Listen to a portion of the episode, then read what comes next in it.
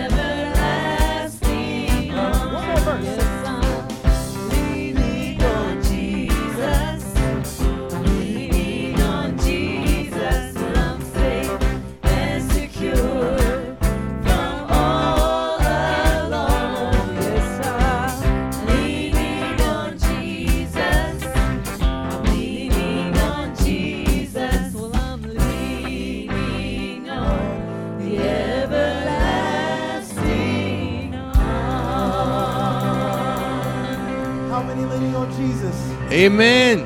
Yeah. Amen. Let's keep singing. Let's keep praising the Lord.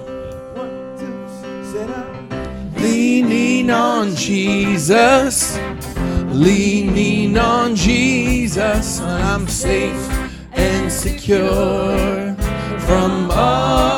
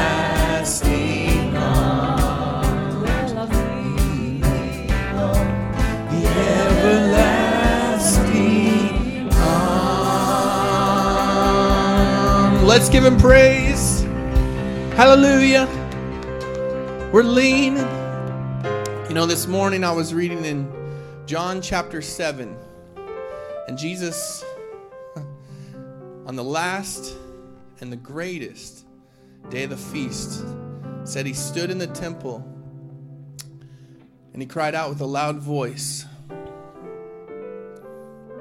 If anyone, I'm going to try to find my spot. There we go. There it is. If anyone is thirsty, let him come to me and drink. And I love that. Anyone. Anyone. Didn't say, when you get your ducks in a row, I want you to come. When you figure it out, I want you to come. He didn't say, for those who haven't sinned this week, go ahead and come. What Jesus declared as God in flesh, if anyone, if anyone is thirsty, let him come to me and drink. And then he said this He said, And out of their belly, out of their innermost being, out of their heart will flow rivers of living water. Amen. Rivers, not just a river, rivers. rivers, love, joy, peace, patience, kindness, goodness, faithfulness, gentleness, and self control. Against such there is no law.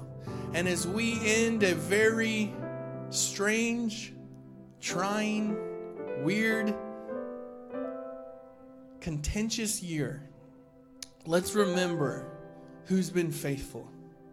Let's remember who's been faithful in 2019, in 2018, all the way back to where we started counting those centuries when a little baby was born in a manger, when God became flesh. Amen. I want to welcome all of you here, all the many. I don't know if the camera can see, but there's seas of people. I'm kidding. A lot of people are traveling, a lot of people are home, and uh, we're still praying for those that are, are home that don't want to be, but that need to be. And uh, there's some that should be and are. And we bless you and we love you, and you're part of us, and we thank you. Um, Pastor sends his best. He and his family are enjoying one another, and uh, we're grateful to have such a man of God. Amen. I'm I'm so grateful. Um, all the time, I get to tell him, "Hey, you're the pastor." that one's that one's up to you. anyway, anyway, we love you. We're gonna take our offering, and um, as we do, I just want to encourage us out of Matthew chapter six. Um, Jesus said something interesting. He said that when you pray and when you fast and when you give. Now, when I hear someone say when you do something, it carries with it an assumption, right? That it's just a part of your life. Jesus didn't come here and say, "Oh, you got to give, you got to give this much or you're not going to be blessed." No, he just said, "This is just a part of your life." And um, as I've been meditating and thinking and, and reading and, and hearing about giving, um, I'm discovering there's a lot of life in giving. And I know sometimes giving is hard. You know what I mean? Because there's a lot of places that money needs to go. You know, the car doesn't always break down at the perfect time. Or somebody doesn't always get sick when everything is going well. Sometimes it seems like things go poorly and then they stack up on top of each other. You know what I mean? But I want to I want to share with you God through the mouth of Jesus said we don't have to worry about those things. What we need to think about is Him and seeking His kingdom first. I mean, it almost seems silly, but Jesus was so free with money. He appointed a thief as his treasurer. That makes no sense. No, you're supposed to appoint the most honest, the, the most exact person to be the treasurer. But Jesus appointed somebody who liked to skim off the top and stick it in his pocket. Why would he do that? I think Jesus did it on purpose. I don't think he was like, oh no, what have I done? Well, I can't change it now. I think Jesus wanted to show us that he wasn't connected to it, that money didn't have his heart, that he could give it freely away, even to someone who would steal from him and still be okay. And I was thinking, okay, we're still here. I was thinking about that. You know, sometimes we're concerned is our money going to the right place? Are they using it for the right things? But then I go to that woman who put a, a mite in the offering at the temple. And from, from Jesus' words about the religious leaders, they didn't have it all together. They weren't making all the right decisions. They weren't necessarily leading people in a path that he was approving of. But yet, still, her gift meant something to him because it wasn't about the gift, it was about the heart, right? And where our treasure is, there our heart will be also. And if I've learned anything from honestly once being afraid to give, and I would hardly give anything because I was afraid. You know what I mean? I was, what if I don't have enough? And then as the Lord's been working in my heart, it's never been about that. It's always been about me trusting Him and me through the gift sanctifying the whole. Prayer isn't about trying to get something from God. Prayer is about taking time out of our day to sanctify the whole. The Sabbath isn't about making sure you do everything right so God doesn't get mad. It's about taking a day to sanctify it the rest of the six and say, God, I'm giving this back to you because you gave it all to me. Fasting isn't about trying to afflict yourself to achieve some spiritual height. Fasting is about saying, God, you've given it all to me. You've given it all to me. I'm saying thank you in this moment of hunger where I'm feeling a little bit of how good your gifts are. The Father gives good gifts to his children. Amen. And through giving, through the tithe, through the offering, he gives us an opportunity to join with him in those good gifts. And we get to experience a little bit of the joy of giving, for it is more blessed to give than to receive. Father, we thank you for the offering. We thank you for the tithe. We thank you for an opportunity to partner with you in a spirit of generosity, in a spirit of faith, in a spirit of gratitude. Lord, and as we close this weird, strange year, we thank you for it even still. We say thank you, God, for a a sun to shine. We say thank you for provision, for food on the table, for a roof over our head. You have taken care of us. And God, when we've been weak, your strength in us has helped us along the way. So thank you. Amen. Amen. Before um you can you can start giving the offering before we uh, enter into worship. I want to introduce everyone to Pastor Misael. Go ahead and wave. Pastor Misael, he is a local pastor here of Faith Chapel. He will be sharing the word with us, and we're excited to have him. Um, I, correct me if I'm wrong, but little history lesson. Um, he, for a short time, pastored alongside uh, our former pastor Herschel Baker. Is that right? Down at Woodward Church of God. So he's actually moved to the area now, and uh, we are excited to have him with us to be blessed. And he can do it in Spanish or English. I choose English. All right, bless you all and uh, thank you, Lord. We appreciate you. Let's go to him in praise and worship and give thanks to the mighty name of Jesus. Amen. Amen. Let's just celebrate our God. How many know that He's an awesome God? He's an awesome God, amen. And He is good, and His mercy endures forever. Here we go. One, two,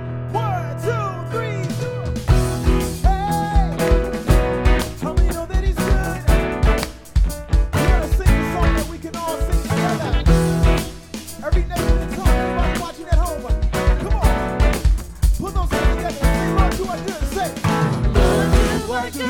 gotta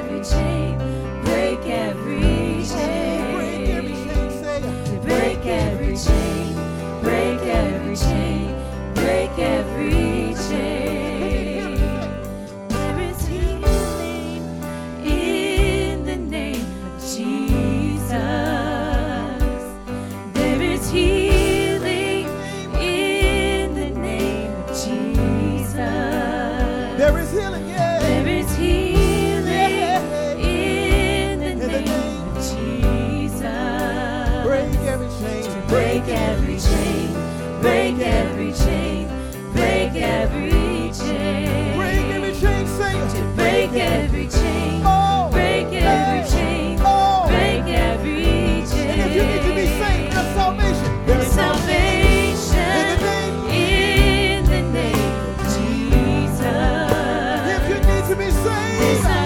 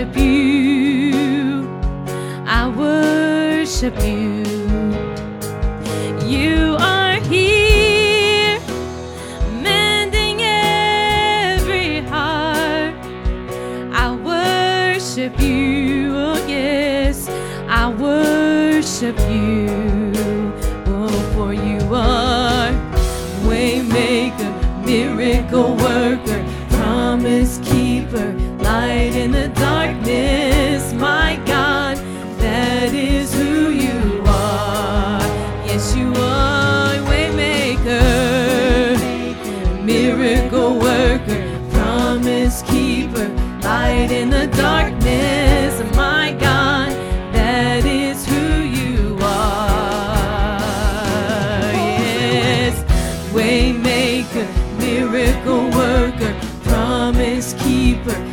Light in the darkness.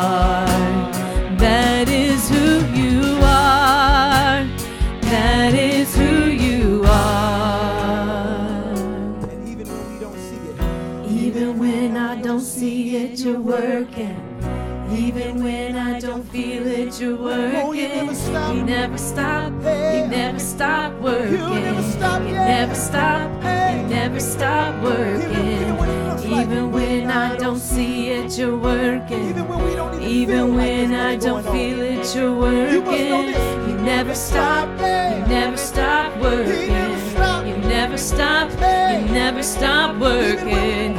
Even when I don't see it, you're working. Even when I don't feel it, you're working.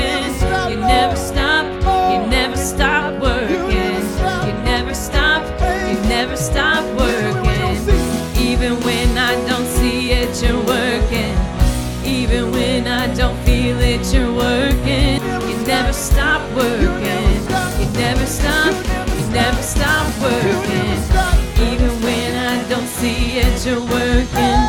Even when I don't feel it, you're working. You never stop. You never stop working. You never stop. You never stop working. Even when I don't see it, you're working. Even when I don't feel it, you're working. You never stop. Never stop working. You never stop.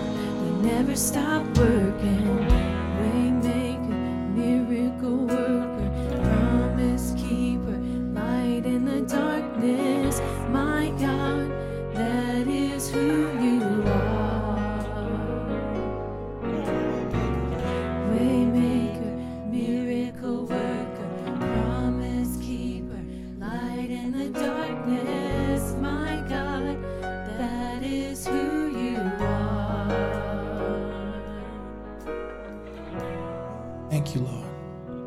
Thank you, Lord. We're going to sing that again.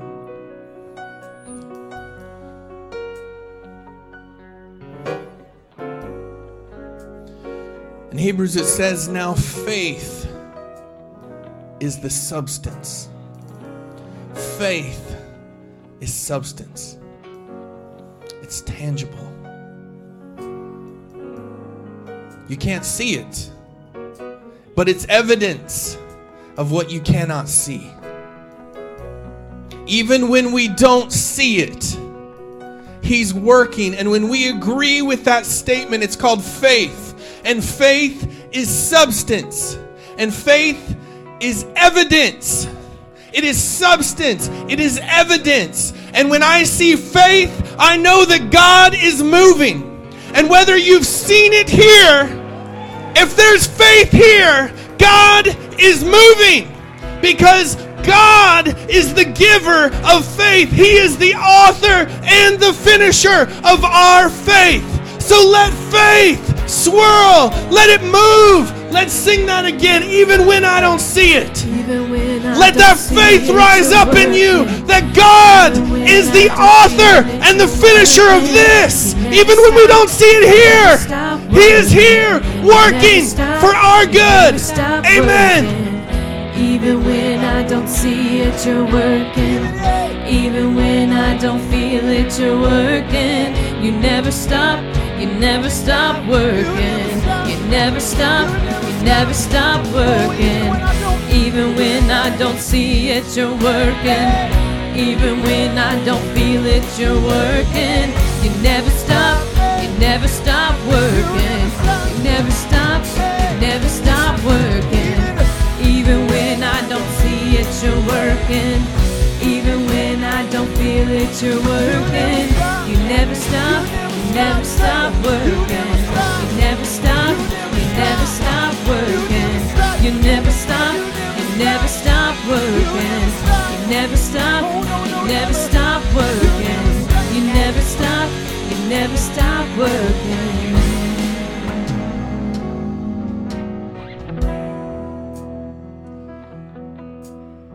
Earlier this week, um, Presley needed to have another infusion, and um, we were so grateful that she got to go um, 11, almost 12 weeks this time between infusions, which is the hope um, that will continue to go further and further um, as her body adjusts and um, kind of aligns itself back the way that it should be.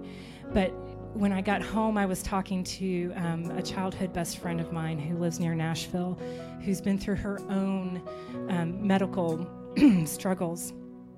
And um, a couple of her children have also had their own um, medical challenges over the years. And she said, It is difficult for me to pray for Presley for healing. And she apologized to me for that. She said, I want her to have healing but have you ever just wanted the healer more than the healing? Have you ever just wanted God more than what He could do for you? And she said, I want Presley to grow up with a testimony, even more so than I want for her to be whole. And she said, Don't get me wrong, I want her to be whole. And I said, I understand that. I get what you're saying. And that's okay with me that I have this one friend who's praying that for my daughter even more than asking for God to heal her physically, heal her body, that she would want the healer, that she would want the power, the one who holds the power more than what he can do for her, but that she would want him. I want him.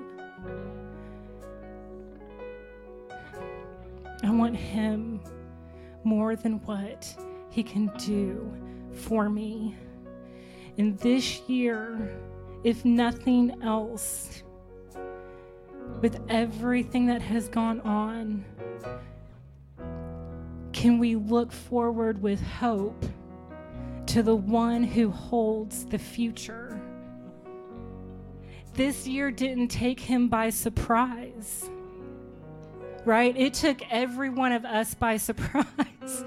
But his ways are higher than our ways, and his thoughts are higher than our thoughts. He was already here, and he's already gone before us. So let us walk with hope into what he has for us.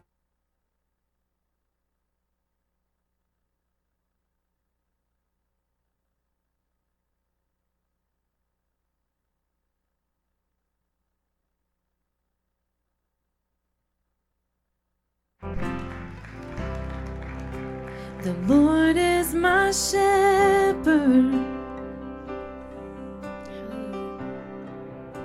and He goes before me, defender behind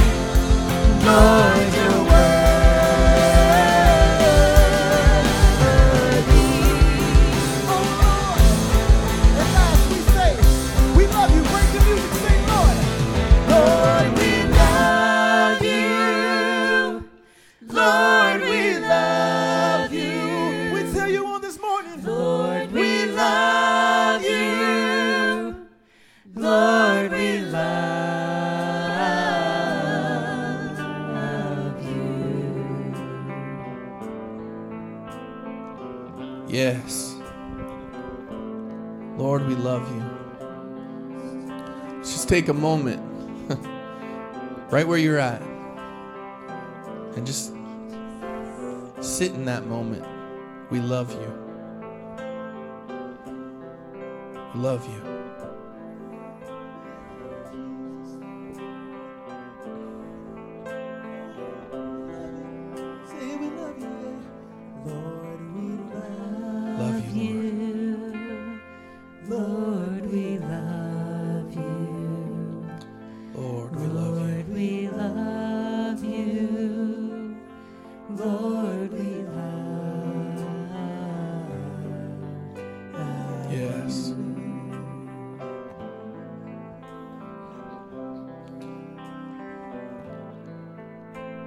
I would contend that in the, the whole span of your life, there is not a single thing more important than in a moment like this saying, I love you, and then hearing it back. Woo! Ooh, thank you, Lord. Hearing it back. Allowing your heart to be open enough, even if it's broken, even if it's angry, even if it's tired and weary. Remember, he said, if anyone is thirsty, let him come. Not not all if you if you wait to get it figured out, you'll never figure it out. Cuz that's not how this works. Jesus didn't come for those who are well. If you're well, you'll never figure it out. If you can already see, you'll never see. No, he said, I'm, I'm coming for those who recognize their need for God. Blessed, blessed are those who recognize their need for God. Amen. Let's welcome Pastor Misael. Thank you, brother. I'm just going to pray for you and uh Father, we thank you that your word is living and powerful. It's not our word, it's your word. And so I pray that Misael would be skilled, that he would be clear, and that what needs to be said would be said, and what needs to be heard would be heard. In the name of Jesus. Amen. Give God some praise in this house. I feel His presence in this house. Amen. How many feel His presence in this house? My God, I feel His presence in the worship. About the third, second, or third song, I couldn't even look out my eyes because they were so watery. You know, the thought that kept coming across my mind as we worship the Lord, there was just a short phrase. And the phrase in my mind I want to share with you that phrase was, We've made it. We've made it. 2020, we've made it. I don't know about you, but I thank the Lord for allowing us to make it. Amen. This, amen. Praise the Lord. Praise the Lord. We've made it through the toils and snares and through the many afflictions. We're still here today. And if I have anything to do in this place this morning, is to thank Him because He's been a good, good Father. If He's been good to you, can you just give Him praise for 30 seconds in this house? He's been good. He's been good. He's been good. We've made it. Look at your neighbor and just tell him we've made it. Nod your head. You may not be able to do what we've been able to do, but you could just let them know we've made it. God has been good to us, and I'm just so thankful to look up after the whole and thank the Lord to say that we've made it. Amen. I want to thank the Lord for you, for your church. I want to thank the Lord also for your pastor, great friend and mentor in the Lord. Um, just a great man of God. Amen. And I've also been blessed to know your former pastor, which we had a chance to have him as my pastor, which was Pastor Herschel Baker. Blessing also to meet Pastor Be- uh, Herschel and his wife. I love them very dearly. Today with me is my beautiful wife and my daughter, my wife Zuleika and my daughter Zulemi. And we're just thankful That's the first lady of uh, Faith Chapel here in Maryville. Amen. and we're just thankful this morning. Some of our folks were supposed to get out. I think the snow trapped them in, but they're online with us. Amen. So we're thankful to be here this morning. And can I just say that I've prayed to the Lord and I've prayed and I've prayed and I have a word that will bless not only what's remaining of this year, but what's coming into the new year. How many believe that the Lord is able? He is able to bless you today until next year, into the next year, because God is good. And I just want to let you know um, I've been praying to the Lord for today, and, and this kind of confirmed to me the message a new year and a new me. How many are thinking in that same sense? New year, new me, like never before. I think that the one thing that has happened is that we all across the room could say this has been a tough year. Everyone, I've, you know, years before you have a mix of different people, different opinions, but this year, I believe has been a tough one. How we've seen so many things change, but I want to let you know that new year, new year, new you in the Lord. Amen. So today I want you to stand with me if you would please, and I just want to let you know, just so you get to know me a little bit better. I've been in, in, in, in the Church of God for the last 11 years of my life. Um, it's been a blessing. I love the Church of God. I want you to this morning know that I am also a Southerner. Amen. About 11 years ago, I became that, and I don't want to leave this area. I love it.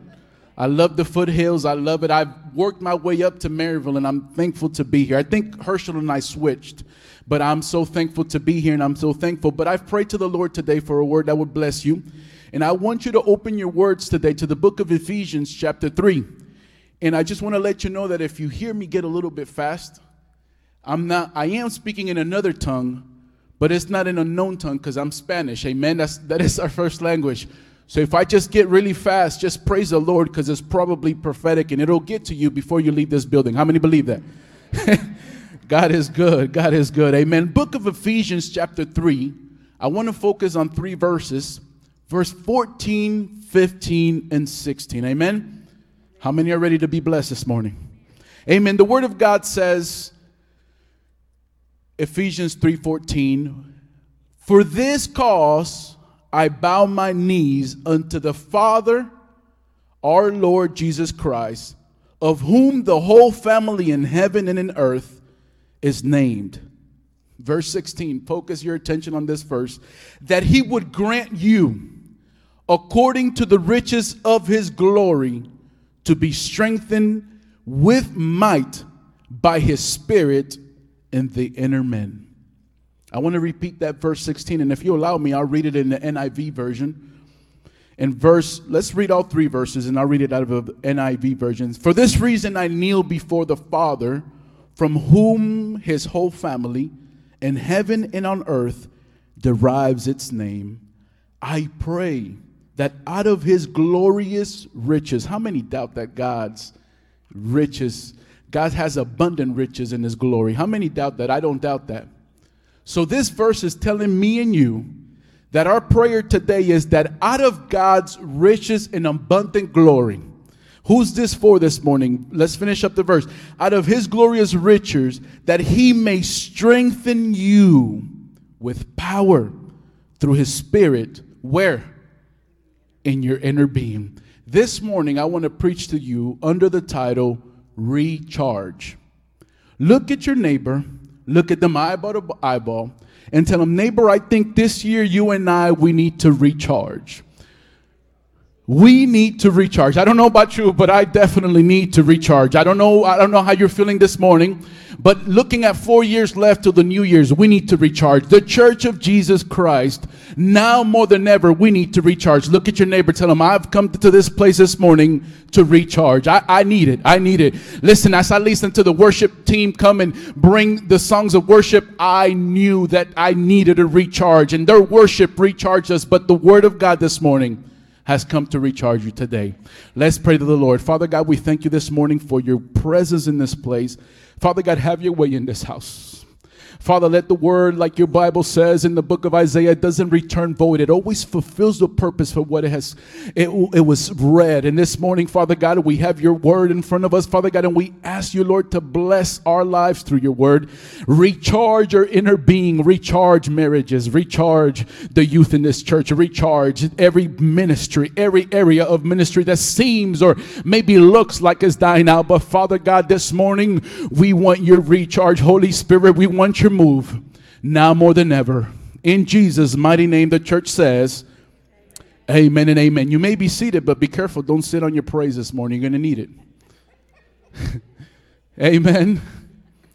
God is good. Recharge. Amen. This message comes after I was reading into an anonymous statement that was said in an article. And the anonymous statement said the following What would happen if we recharge our inner man with the same frequency we recharge our cell phones? The man was impressed years after years. Phones have been upgraded. We call them smartphones.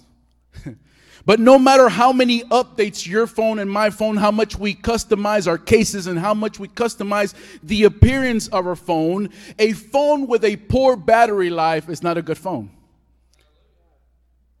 A phone with a poor battery life, I'm sorry, but sooner or later is going to leave you halfway or not gonna, it's not going to help you get to where you're going. The man noticed that people were frequently looking to charge their phones.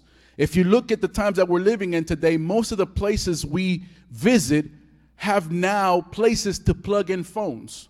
If you actually see it, they're not even just regular outlets, they're USB ports specifically made to charge your phone. Why? Because we've noticed that people need to frequently plug in and charge. Come on, some of you probably seen some people charging some odd places. Washing their clothes, phone hanging over their side in a, in a public place. And we've seen this because people need to charge their phone. Your phone, whether you know it or not, has different sounds to differ- differentiate the different needs or the different options or, or, or, or functionalities your phone has. For example, it has a ringer for your text. It has a different sound maybe for for emails. But there's one distinct sound that everyone in this place knows how to identify. It's when your battery's dying. When that little sound goes off, everybody knows how to identify that our battery's life is dying. The distinguished sound of a low battery always gets our attention. Your battery life, once it's low on your phone, there's a peculiar sound that probably can't be customized. It signals us to plug in into a power source before your communication privileges become temporarily out of service. You can have service. Can you hear me now? But without a battery, your phone is useless. Brothers and sisters, I want to inform you this morning that in the same manner that our cell phones need to, or that our cell phones warns us about low battery, our inner man, hallelujah, constantly lets us know and it constantly talks to our heart and it sends us all signals that we are in need of recharge. We are today, December 27. We are four days from 2021. And I believe I'm not the only one in this building that could say, with all the activities of 2020 and with all that has gone on, I'm not the only one in this place that could probably say, I need a recharge. In fact, at Faith Chapel, we've discussed as we get closer to family gatherings and as we come together as family, such as New Year's, I believe that the church needs to ask the Lord to refuel us, to re energize us, to recharge us so that we can be effective in witnessing to our family because I don't know about you, but He is still the reason for the season. What we often find by this time Uh, about this time of the year, people are worn out from so many activities Christmas party, Christmas specials, special advertisements, so many things that we feel too tired to worship. We feel too tired to create an atmi- atmosphere of blessings and renewal. Our inner man is sending signals all the way around and, and is warning all the disciples of Jesus Christ that it's time to recharge. I am of the belief that our attendance, even with what we're going through right now, should not diminish. Rather, it should grow as we enter in week by week, as we press in to get closer and find out what the Lord is, is speaking to us. Sunday by Sunday, our attendance should be growing. You know just why? Because God is willing to recharge us all. Work, work, work, work all year long. But there comes a time, no matter how spiritual you are, how many years in the Lord you have, or how much knowledge you possess, know we have to know when we are running on the light side. We have a series at church that we started this year, and it's called Our Journey to the Manger. And we spoke on, and our title for that series, one of the titles that we had in the series was Don't Miss Christmas This Christmas. Because I believe people are in are so caught up with so many things around you that you could do the same thing that happened over 2,000 years ago. They missed Christmas that Christmas. Yes, when you look at the innkeeper, he was too busy with business. Listen, I would have cashed out really big on that opportunity. God made man, uh, uh, God's son in the house. Think about what would you have called that place? That place would have been booming. No vacancy ever, sister. That place would have always, but he was so busy with business that he didn't get to experience the biggest miracle that hu- every human being has ever received, and is the present of Jesus Christ in our lives. So we talked about don't miss Christmas this year because we are in so many things going on around us that not only the Bible tells us that the innkeeper lost out on that opportunity, but also the religious folks of those days. You see, the book, the Bible tells us in the book of Micah that there was a prophetic word that had come forth that such kid would come and would be their savior and would come in swaddling clothes. There was even signals of this that was going to happen before their eyes. Yet, the religious folks, don't look around, don't look around. The religious folks were too familiar with the text that they weren't willing to go from, from Nazareth to Bethlehem to find out who was going to be the savior of our lives. Amen. Last thing that we talked about in that series about not being not missing Christmas this Christmas is about the king. The king was so worried about his throne. He was so worried about. Do you remember he set the decree to kill out every children? He set out that he was so concerned about his authority and him being king that he didn't allow room for the King of Kings to sit in his life. I believe this time of the year, there's people that are too busy working. There's people that are too busy trying to make up for what they've lost. And we are now looking at moments where the church needs to recharge. I don't know if you understand. I may not have every single term here, and I may speak Spanish every once in a while to get a term, but nevertheless, we know that we are living in times where we need to recharge. Don't be too busy to see the signals. Don't be too busy. I, I want to just tell you don't ignore the signals this morning. Listen, I've seen great ministries start off strong, but ignore the signals of recharge. And you know how that ends. I've seen great matrimonies, 20 years strong, but forgot to recharge. I've seen great churches great ministries, great church staffs, great intentionally, great intentions, I meant, but no ability to reconnect with the Lord. Now, I want to be practical this morning. Jesus often showed us his human side. Jesus, Jesus often showed us what to do when you're tired. And Jesus modeled what to do in this type of situation. Jesus teaches us in this word that in order to recharge, you need to retreat. In order to recharge, you need to retreat. I'm not talking about a shopping spree. I'm not talking about a golf course. All those are good retreats, right? But nevertheless, Jesus teaches us that when we need to recharge, we need to retreat. We see him oftentimes in his ministry after so big events and after big things that happen, he would often find himself alone right after the big events. And, and, and the dilemma today is that we're not receptive. I've noticed that the more responsibilities we all have, the more we want to bypass the inner men. The bigger we are in the Lord, or the more responsibilities we have, the more stronger we become to say, We got it. Let's keep going and going and going. Anybody else understand what I'm saying? You're looking at me serious this morning. Go, go, go, bypassing indicators, bypassing signals, signals, sorry. And I've heard from above today, church, and I want to just tell you that we need in 2021 to enter into 2021, we need a recharge of his spirit. But I want you to look at somebody and I want you to just nod your head and tell them it starts on the inside.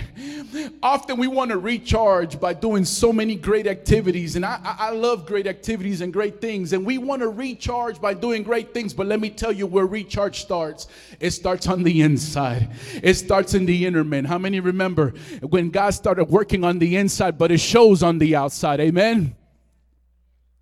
There's nothing I want to establish some things right before we talk about being tired. And I just want to tell you this morning, I want to make a big fact finding and I want to share with you. There's nothing wrong with being tired. Praise the Lord. Hallelujah. I could finish. There's nothing wrong with being tired, church. Listen, you're not offending God, and it's not a sin that you and I are tired. Tiredness, not treated, brings the negative consequences. The issue is, church, when we fail to recognize we need to renew and retreat with the Lord and renew our spirits. I want to just remind you really quick before I move over to my next point. When you don't treat tiredness, the effects or the consequences are catastrophic. I want to remind you a story, and I, we've all heard this in Sunday school the story of Samson, right? How many heard the story of Samson? We've all heard it.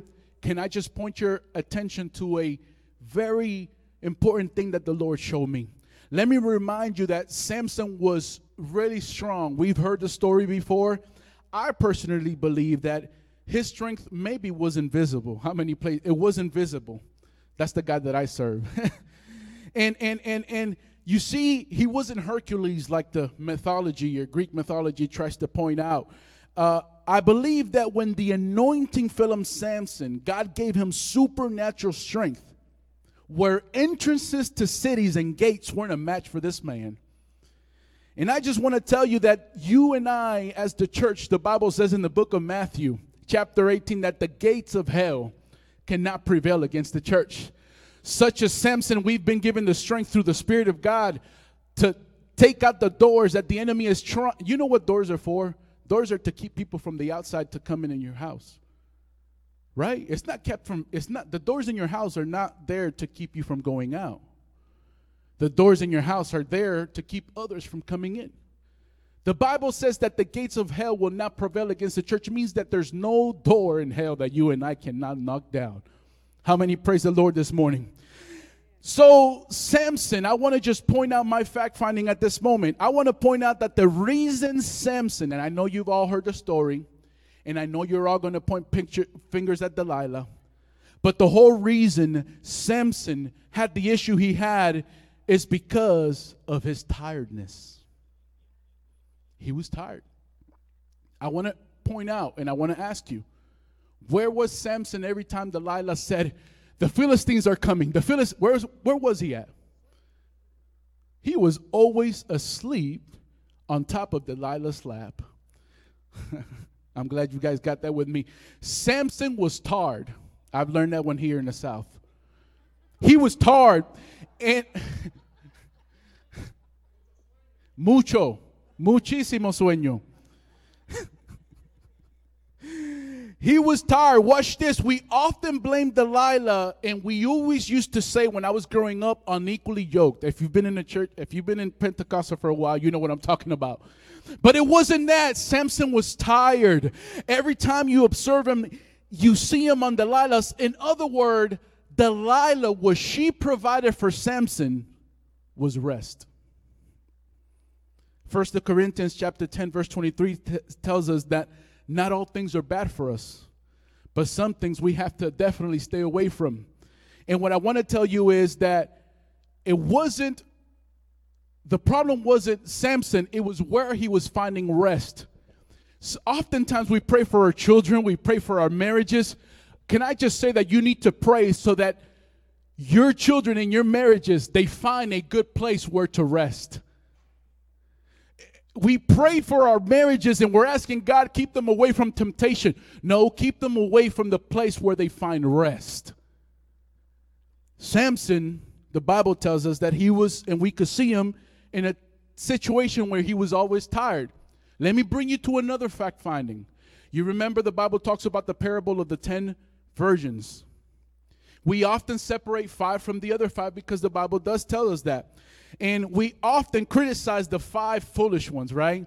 I've heard the sermons growing up. There's either there's 10. 10 versions. And inside of our church, you got five half that are foolish and the other half that is wise.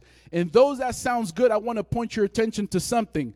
Listen, all 10 of them had lamps. The Bible tells us that all 10 of them slumbered, all 10 of them slept. Praise the Lord.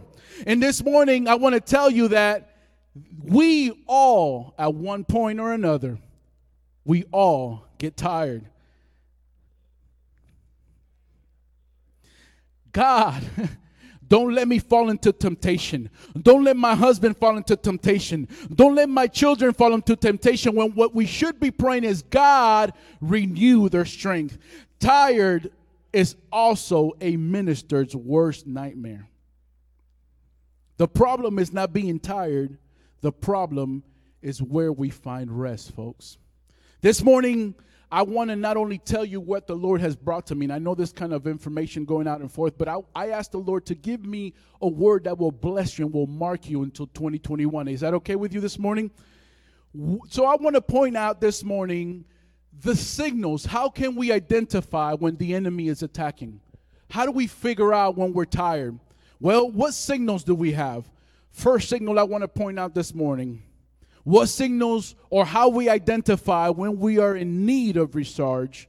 Number one, you are in need of recharge when you feel overwhelmed and you begin to paint your world gray. Anybody in here feeling overwhelmed? Is your world, are you painting it gray? What does that mean? There's sun for everyone, but not for me.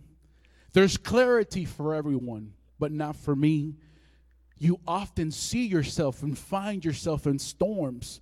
We and in these storms we make things bigger for us, but better for everyone else. Anybody else? My God. This just one signal.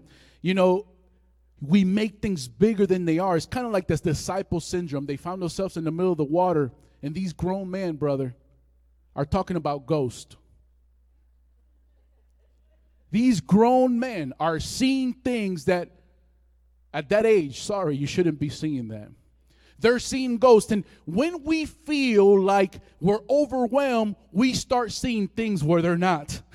the pastor didn't say hi to me. I'm going to move on. I'm going to move on. We begin to paint our world gray. Number two, what other signals? When we are need of recharge, we also begin to feel that what we're doing for the Lord is in vain.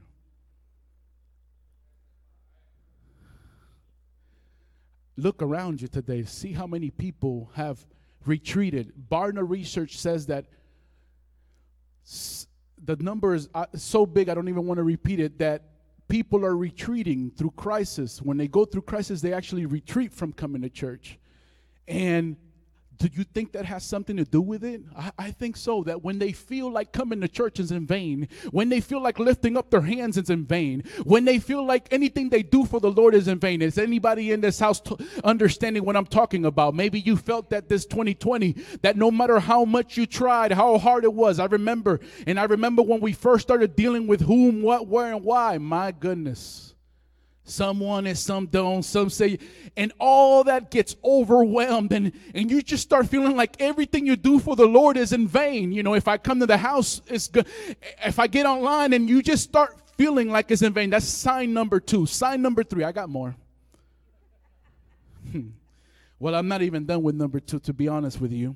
And number two, when you feel that you're, the things that you're doing for the Lord is in vain, you start feeling unaccomplished. We are not the only Christians church to feel tired and in need of recharge.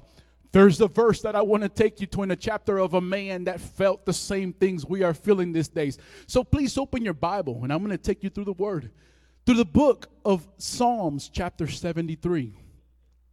And we're going to look at a man named Asaph. He was a, a, a worship.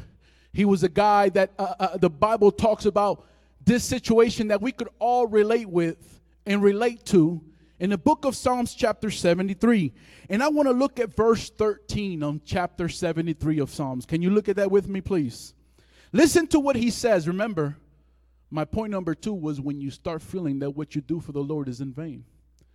73:13 says, "Surely in vain I have kept my heart pure and have washed my hands in innocence."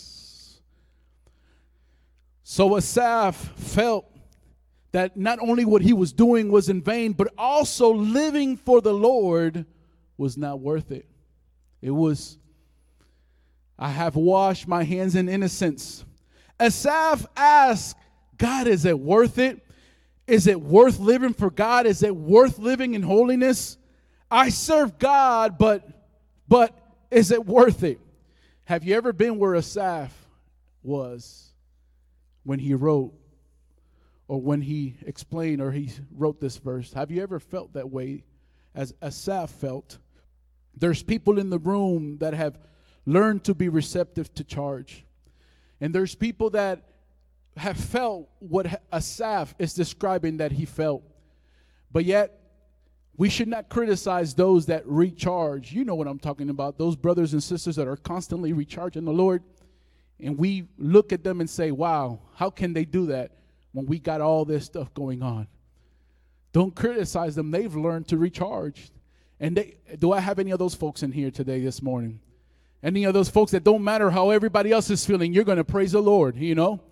No matter what anybody else is saying, you've come with a purpose. Your purpose is sitting in the book of Psalms 100 verse 4. I will enter his gates with thanksgiving and with praise. No matter what's going on behind me, I've made a decision. As for me and my house, we're going to praise the Lord this morning. Those people that stay recharged, I want to just tell you, my God, I need more of you around me all the time, 24 7. because Asaph is a churchgoer too that starts to tell us and describe to us that he is feeling tired. I'm not criticizing anyone this morning. I want you to know that I've also felt tired. I know what it's like to preach and be tired. It's no fun. I have to be transparent as well this morning.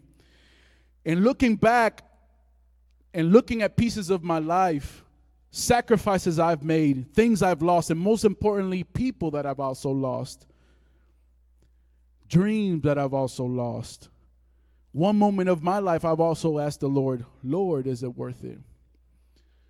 Even brought up in church since a little kid, you know, my family is all, we are the Christian version of the Jackson Five. The reason I say that is because we were looking back at some of the things that we've been through. My little brother, the drummer, the animal from the Muppet Babies, he's up in heaven right now at 22 years old in Iraq. And sometimes I ask the Lord, Lord, is it worth it? Is it worth it to, to preach and to give all you have when inside sometimes you're feeling tired. Come on, anybody listening to me this morning? No matter how holy you get, Jesus even got tired. Come on. No matter how hard it is, we all get tired at a point or another. But I love what Asaph tells us in Psalm 73. You know, we we let me just tell you about an oppor- a, a ministry moment. There was a moment in ministry where I was ministering and I was asking the Lord that same day, Lord, is it worth it? Lord, is it worth it? And I was, I've been blessed to be able to be in the mission field. And as your pastor also visiting the country of Honduras, I was able to visit Honduras and minister to Hondurans. And even in the mission field one day, my mind and, and, and so many things going on, I had my family back at home and I was like, Lord, is it worth it? Well, after service, I had a couple that was waiting for me. And I got ready for the routine. Say, how can I help you? How can I pray for you?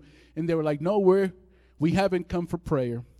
And I'm telling you, minutes probably before I got off the stage, I looked at a crowd of people just under the anointing of God, but yet inside, anybody understand what I'm saying this morning? Yet inside, deep, deep inside, you're asking the Lord to answer things that are not resolved yet. Still inside, you're ministering. Yes, the anointing is full. Yes, the anointing is overflowing, but we need to recharge. And, and that day I felt that, but yet I asked the Lord, Lord, is it in vain? I'm coming off the stage as I preach, drenched in sweat. And there's a man that stops me and he says, I have to tell you something, preacher. He says, when you first came here, and this was probably two years ago, there was a service that my wife and I came to. And in that service, we were at the verge of a divorce. We had lost all hope. So much so, brother, that she came in the church later on in one car, and I came to church on the other end, and you know, we were separated already. He said, But after you preached that day, he said, I felt the Lord just touching my heart. He said, I took and I responded to the word in the altar call. And he said, when I looked up, he said, I saw my wife on the other end of that same altar. Again in the altar, he said, I said, Oh, God is good, isn't he? He said, and ever since then, a couple years have passed by, and I've never, never been happier. He says, now she is the women's ministry leader, and I'm the men's ministry leader. How many praise the Lord? Hallelujah. Do so when we ask, is it worth it? When we ask, is it worth it? I just want to tell you this morning, let me tell you, it is all worth it. It is all worth it to say, to serve a powerful God. It is all worth it to give your life to the God that is, that was, and is to come. How many praise the Lord? It is worth it. Look at your neighbor, tell him it's worth it. It's worth it living for the Lord. It's worth to save who you are for the Lord. So, your sacrifice in the Lord is not in vain. Mark chapter 10, verse 32 says this And Jesus answered and said, Verily I say unto you, there is no man that has left house or brethren or sisters or father or mother or wife or children or land for my sake in the gospels. I want to bring you to point number three. How else can you identify if you're tired this morning? Number three, verse 3 of chapter 73 gives us the insight on this next point. Verse 3 says, For I envy the arrogant when I saw the prosperity of the wicked. How else can you tell if you're tired and you need some recharge? Is when you start seeing the when you start seeing the the life of the arrogant and the foolish. I, I think, can I just put a little pause in here. I think that that's the most thing that the world is trying to do right now. Social media, everything else around us, kind of lets us see a, a whole point of view that, can I just say, is not our point of view. And us as believers, we got to stop looking at them like they're trying to tell us what we're supposed to do. Wait a minute. We are the church of Jesus Christ. We are, and we have been empowered by His Spirit. And we have been empowered by Jesus Christ to be able to be effective in witnessing this thing we call the gospel of Jesus Christ. We cannot let them tell us what we're here to do. We're supposed to tell them. But yet, when we're feeling tired, church, we start looking at everybody else. And we start looking at what they're doing. We start looking at the life of the of the rich and the arrogant, or the the Bible says actually, let me the arrogant and the foolish. And I'm not saying anything against riches, I'm praying for that too. Verse 3 says, For I was envious at the foolish when I saw the prosperity of the wicked. I want to just stop and say this morning whether you understand it or not, in God we have it all. Whether you know it or not, in Jesus Christ you have it all. Let me let me make this clear. Hollywood needs to hear this. In God, we have it all. I want to make this clear this morning. The music business has to hear it. God has everything has it all. He has everything we need. I want the world to understand this morning. Let Maryville hear it. In God, we have it all. Can you say that with me? In God, we have it all. I don't care what that bill says. In God, we have it all. I don't care what the doctor's telling you. In God, you have it all. So don't let what others are doing around you dictate what the good Lord has told you He's going to do. If the Lord said He was going to do it, my God, He'll never show up early. He'll never show up late. He'll always show up on time to do what He said He will do. I want I want to move it along. Number 3, when we begin to look at the life of the arrogant and foolish. Number 4, there's a verse in Luke chapter 24 verse 21 and I want you to look at it really quick with me and I'm almost through. I to, I was told you guys like to go to like 2:30 or 3 o'clock so yeah, see? Point number 4, when you feel disappointment invading your heart. These are all things that the Lord spoke to me about things that are happening this season, this time, 2020, what has been going on and inside the church. And I was blessed because we haven't had a speaker in a long time. And we had one about two weeks ago, young man out of North Carolina. He's actually the son, he's a nephew of, our for, of the former pastor and one of the families of our church. My God, that young man blessed us so much. It was a, it was like refreshing. It was like water, fresh water in the middle of a desert because he came with a whole different perspective. Here we are trying to make out of this whole thing and he comes and says, "You know, the Lord the Lord is moving in a great way. Find out what he is doing. Don't get caught up in everything else." And we were like, "Thank you, Lord." It was refreshing. We haven't had a preacher in a long time. So I've set out this morning to, to speak to this church, to catapult you into 2021 without letting this hold you back. Amen. I'm not going to let this hold me back. Amen. Number four says, when you feel disappointment invading your heart, it's when you know that there are signals that you're running low. Luke 24, verse 21 says, But we had hope that he was the one who was going to redeem Israel. And what is more, it is that it is the third day since this all took place. Can you hear it in the disappointment in his voice? Can you hear, God, you said you were going to come back. God, you said you. I, how many people are disappointed because they thought this year God was going to do what you thought? How many people are disappointed and they drawing? Let me tell you, is a plan of the enemy. Is a plan of the enemy. Do not retreat. Do not give up. Do not go back. The church of God must do what God told Moses in the middle of the uh, in the middle of the sea, and behind them was Pharaoh's army. And what did God said? Exodus 14, 15, He says, "Go forward." Listen, when you don't know what else to do, when you don't find what to do that makes logic, just ask the Lord and just go forward. That step of going forward in faith will bless your life incredibly. How many praise the Lord this morning? But we trusted that it had been he who has who would redeem Israel. There's disappointment on the way to Emmaus when they're walking. Lord, I've heard it this year. Lord, I've waited for you to help me. I've heard it all this year. Lord, I waited for you to lift him. Now he's in a funeral right now. Lord, I waited for you to heal me. Now the doctor's saying that it's gotten worse.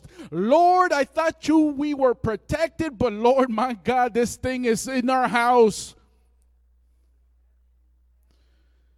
When our mentality goes against what we expected, we often think that God is the one at fault.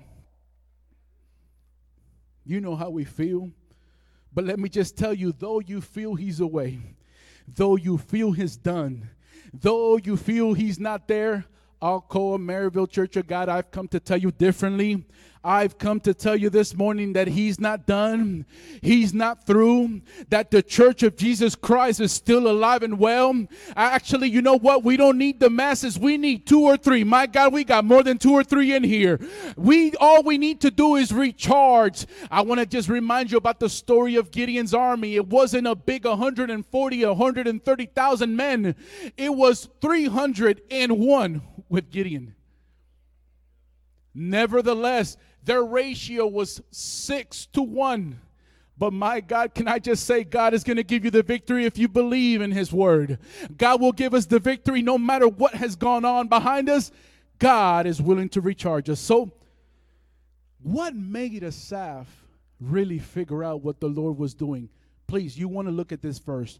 Open your Bibles. Right there, if you still have it, it's chapter 73, verse 17. And I'm almost coming through a close. If, brother, absolutely. Thank you, brother. So, how do we recharge? We've already found out how we start hearing about, or the Bible says that of the abundance of the heart, the mouth speaketh. You want to hear what's going on inside of you? Just hear what you're saying. Hear your conversation with somebody else. You ever catch yourself hearing your own conversation and be like, oh, Lord. Out of the abundance of the heart, the mouth speaketh. So, this morning, I want to tell you what to do to get a recharge this morning. Listen to what the Bible says that Asaph tells us, verse 17, till I enter the sanctuary of God. My God, until you came in this morning, until you walked in this place. I'm telling you, I go even further to say until until I walked into the gates, until I drove into the parking lot. My God, listen to what he said. Then I understood their final destiny. He says something clicked when I came to the house of God. Anybody ever feel like that? Stay home if you want to, but I ain't staying home. I need to get the revelation when I come in this place. I need I don't know about you, but when I put my foot in God's house, it's like everything has to run, everything has to flee. All the thoughts and all the negativity has to go away. Asaph tells us, Yes, I felt down before. Yes, I felt like the wicked has prospered more than us. But nevertheless, until I set foot in God's house, my God, something happened, something changed. Anybody could understand what he's talking about. I'm telling you, there's times where I've been in, in situations, but when I step in the house of God, everything changes. Listen. I have a mother that has an incredible, unshakable faith. I remember as a kid one year, she had stitches. She had an operation done. And we weren't pastoring yet. My parents are now pastors in the state of Florida, and they've been for since I was probably 14, 15.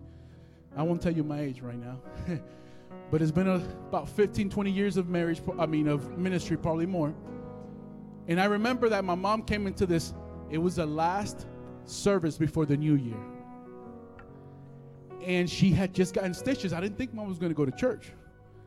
Mom was one of those old school Pentecostal ladies. And she said, Brother, she said, Son, I ain't staying here. I'm going to go to that service, even if I sit in the back seat. So mom comes in. We try to help her out the car. You know, she just got, so she's not good. She sits down all the way in the back seat. And our pastor is one of the ones that the mics to people. You know what I'm talking about? Those are rare and extinct nowadays. and he went around and he said, If you have a testimony, I want you to testify. I want you to. Uh, and he just started going through the whole church. It was a pretty big church, about 200 people. And then he says, Oh, Sister Calderon, we knew you were going to be here. We got a line prepared for you. I kid you not, church. He had this line that was about maybe about 200 feet. It was a mic. We didn't, I guess cordless back then weren't really, they were too expensive probably about 20 years ago. And he walked the line all the way to the back. My mom started to sing this chorus song that says, I am in victory. I am in victory. And the song repeats that over and over. And it says, I sing with joy and I praise God because I am in victory. Brother, she started at that back row with the mic in her hand, holding on to the one by one. By the time she got there, I don't know what happened, but she got a little bit of, uh, of energy. Boom! And she just hit that turbo. And from that point, she made it all the way up here. And when she got up to this point, there was a moment where she just let it go and she let go. My God, the Holy Spirit moved that in that place. And as soon as she moved her hand this way, the Holy Spirit would move that way. And, as, and my God, that day marked my life. And I told myself, no matter what the affliction, no matter what the circumstance, I'm going to go to the house of the Lord. My God, I was glad when they said unto me, let us go. How many are happy to be in the house of the Lord this day? How many are happy to be in the house of the Lord? I want to tell you no matter how much you need this morning, He is here and He is willing to recharge you. I'm not done. I'm not done. I'm not done. I know I told you bringing a Puerto Rican brother for the last service, it wasn't good. Until I went into the sanctuary of God, then I understood their end. You know, it all changed when he entered the sanctuary. You know why? Because when you enter the sanctuary, you refocus on what's important. so if this morning you're talking, Pastor, not only do I want to tell you what's wrong, I want to give you the way to fix it biblically. How do we recharge? Focus on God. Oh, I, I love what uh, the brother said earlier. He said he's the author and finish, finisher. Focus your eyes on Jesus. I'm telling you, we put our eyes on the presidency, and if you did that this year, my God. but nevertheless, I put it all on God. And he says, he says, until I went into the sanctuary of God, but he, he's not done yet. One more verse. One more verse. Look at verse 23. Verse 23. He said, Until I went into the house of the Lord, he said, he said, when I went into the house of the Lord, I focused on God. But what did I focus about God? I want to tell you to focus on the same thing that Asaph focused on. He said, Yet I am always with you. He says, You hold me by my God, I've held the hand of mama before. And nobody, nobody like mama's hands.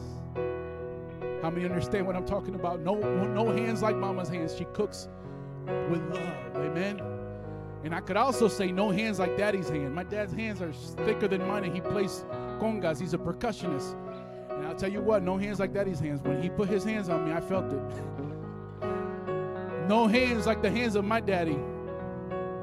No hands like the hands of mom. But what is going to bring you and I to recharge this year is how we focus on the hand of God. Asaph focus on the hand that never let him go. My God, some of you this morning are just thinking of how God has held you this year. And I want to tell you that's exactly what God brought you to the service this morning so that you would focus on the hand that has held you. The church has to stop looking at everything else and focus on the hand that has held us. If you're here, I made it. If you're here this morning, my God, can you just praise God? I, I started out that way when I started. We've made it, church. If you're here under the addition of my voice, my God, we've made it through 2020. We're four days away from 21, 2021. And I've decided in my mind I'm going to focus on the hand that's holding me. I'm going to focus on the hand that has brought me already all through this whole situation. I'm going to focus on what has been real and it's been the hand of God. My God, the hand of God is upon this church. The hand of God is upon your family. The hand of God is upon you. How many can confess that this morning? The hand of God. I don't know about you, but if you see any situation that's bringing you to feel tired, I want you to think the hand of God, the hand of God, the hand of God. My God, my children are, hand, by, are held by the hand of God. Sister, not only just a hand, not just the hand, not just the hand, not just the hand. He says it's the hand of God. So I want to just give you some advice this morning. You may be going through crisis, but He won't let you go. You may be going through some sickness, but the hand of God will never let you go. You may be feeling alone this morning, but let me tell you, the hand of God will never leave you alone. You may be feeling weak, but God, I'm telling you, I could hear him telling but he won't let you go. You may feeling this morning like nobody around you understands, but God's hand understands. He's been with you. How many know that God has been with us? How many feel like God hasn't forsaken us? Hallelujah. So, three things focus on the hands. You know why? Because God's hand has unlimited resources. Me and you have limited resources. Even together, we're still limited. But if you focus on the hand of God, His hands are unlimited. Focus on His unlimited resources. In other words, you could sleep in peace because our God has everything under control. And in Ephesians chapter 3, I'm going to finish up where I let where I started. Ephesians chapter 3 verse 16 says that he has riches of glory. I just want to remind you Luke 137 says that for men many things are impossible, but for God nothing is impossible. To recharge means to focus on his unlimited love. You know what? A love that doesn't make sense. A love that tells us love your enemy. A love that tells you love even the ones who do wrong to you. My God, that's tough. That's tough. But nevertheless, when you focus on the hand of God, then I understood end. When you focus on God, you understand end. And I want to just finish up with this. There's a Bible tells us in the New Testament, and we've been focusing this on Wednesdays as we do our discipleship online. And we've been speaking on the book of joy. Funny, the book of joy was written from prison, which was the book of Philippians, written by the Apostle Paul. And we're found in that book that no matter the afflictions, the word that sticks out repeatedly in that book is the word joy. He tells them, rejoice. And again, I said, rejoice. My God, I just want to remind some Christian folks in this house that the way that we show that the power in the inner man and the power of the Holy Spirit is residing in that inner man is when we let others around us see that Jesus is still working on the inside but reflecting on the outside. How many praise the Lord this morning? Please stand on your feet. And I want to just tell you this morning that the Bible is full of advice that we could do for one another. So that we don't focus like Asaph did and like we all do, we focus on the negativity around us. Let me tell you what the New Testament tells us that we should do as believers in the Lord for one another. The Bible says, pray for one another, assist one another, care for one another, be kind to one another, love one another, honor one another. Don't judge one another. Don't despise one another. Don't lie on one another. Edify one another. Comfort one another. Minister one another. Lift one another. And we have, like the Bible tells us, we are our brother's keepers. So I believe that we need to get recharged as a people of God. Focus on who He is and do what the Bible has tells us. Love your enemy how you love yourself. It's difficult, but if you understand the cross, there's no way that you could love God and not love your neighbors. Your lateral has to be as strong as your vertical. so this morning I want to pray for you. If you need refuel, if you need to recharge, I want to tell you 2021 is going to be a year of the church. We have no other option. There's no other way. How else is the church supposed to be victorious if we have everything the way we wanted in the White House? How else are we going to usher in what the Bible tells us in the book of Revelations if we don't let God be God and Him who puts kings? I'm going to keep preaching, so nevertheless, He's here to refuel, recharge, re energize you. He's here to listen so that you could receive this new year with new strength. And I don't know about you, but we all need strength in the inner man. Father God, we thank you this morning for your word. We thank you this morning for your spirit. God, such a wonderful and great presence, Father God, in this house. Lord, this morning I ask, Father God, that you refuel, that you, Father God, re energize, that you, Father God, this morning give us, Father God, an infuse, not of B12, but of your spirit. Your word says that if we, being bad, know how to give good gifts to our children, Father God, how much you, if we ask you to be recharged by your Holy Spirit. Father God, Holy Spirit, have your way from every children in this house, to every adult in this house, to every senior. Father God, let your Holy Spirit move in such a way, Father God, that we are just full of your presence. Father God, that your presence comes out to our pores, and that everyone that comes around us feels your love and feels, Father God, you working in their lives. Lord, we don't know how, but we just know, Lord, that you are in control, that we worship and praise your holy name. We focus on you, Lord, today. And we ask you, Father God, to refuel, re energize, Father God, re energize and refuel marriages, re energize and refuel matrimonies and families in this house. Father God, re energize and refuels, Father God, people this morning, Lord, that you've called them for a specific task that they're probably thinking it's time to let go, it's time to give up, it's time to leave it alone. But Father God, today you've come to re energize, you've come to refuel that inner, that inner man, Lord, and this morning, Father God, we know that with you, everything is possible. We pray today, Lord, and we join in as one, Father God, that you refuel the church so that in the next year that comes in, Father God, Lord, that even if a mosquito bites us, Lord, they could feel the power of your blood in our blood. Father God, that if anyone comes in contact with us, Father God, that they see your power overflowing. Jesus, Father God, the Bible tells us how when Moses came off of that mountain, they saw the presence of God over him.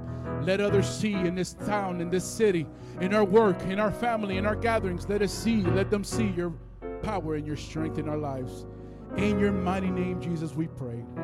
The church that loves the Lord says, Amen, church. I hope and I pray that you've been blessed this morning. I pray for a blessing and a blessed 2021. Listen, let me just tell you this, and this is not a joke. The best is yet to come. How many believe that this morning? If you believe that, praise God in the house.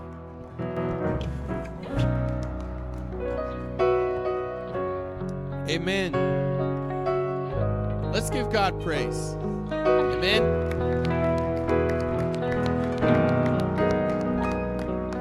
I might, I might just take that word every year. Uh, I mean, of course I will, but uh, every year our fam- my family and I we pray. We end the year and, and we ask the Lord for a word, like a single word. And uh, in 2020, the word that we kind of established the year on was rest. Little did we know, we're just going to get shut down and be forced to. For, for, and uh, it took it took us, you know, months to receive that word, especially as things started and we're stressing out. How do we do this? How do we do that? You know, lots of scurrying. And then you know, I think it was about May that I'm like, wait a minute. Let's slow down. He gave us a word. Let's receive the word. Let's not try to go against it. And I know this year's been hard, but He's good. You know, we've spent the last month reflecting on the birth of Christ. That was a hard situation. Who likes to be nine months pregnant on a donkey? 50 miles, right? That's, that's, that's hard. but yet, God was moving. Who wants to give birth, you know, in, in either a stable or a side of a cave? I mean, any way you shake it, that, oh, no. But yet, the movement of the Spirit was there. The witness of the angels was there. If you wanted to see the activity of heaven, you didn't go to Jerusalem at that moment, even though that's where the temple was. You had to look in the hard places. And I believe what God has done for us is He's given us some hard places to find His presence so that as we move forward, we can be even more fruitful. Amen. Y'all ever seen a prune tree? I mean, it's like a nub. Like when you when you prune a, you ever prune a rose bush? It looks like this. People are like, "Oh, you cut it down." It's like, no, no, no. Well, mostly, yeah, you're right. But it's so that it will be more fruitful. So thank you again, Pastor Misael. We want to pray for your family. We want to pray over whoa rest, just a ceiling of rest over you guys. Um, I know it's been a hard year, um, but I'm just I'm just gonna prophesy your word back to you and say, as the Lord works things out and reestablishes and has pruned your church and your family from outside and in, I just I see the Lord bringing some closure and some opening. Woo! And especially for your family. That that the three of you would grow stronger together. And there's going to be a lot of joy, a lot of laughter in 2021. And we just bless you. We thank you as you've deposited in us. We just freely um, give the blessing right back to you. In the name of Jesus, we agree. Amen. Um, love one another. Be wise about it. Um, and uh, go go with God. He is with us. Amen. And yes, reminder: no Wednesday night. We go be with your families on uh, Wednesday night. Uh, enjoy them. And we will see you again next Sunday. Happy New Year.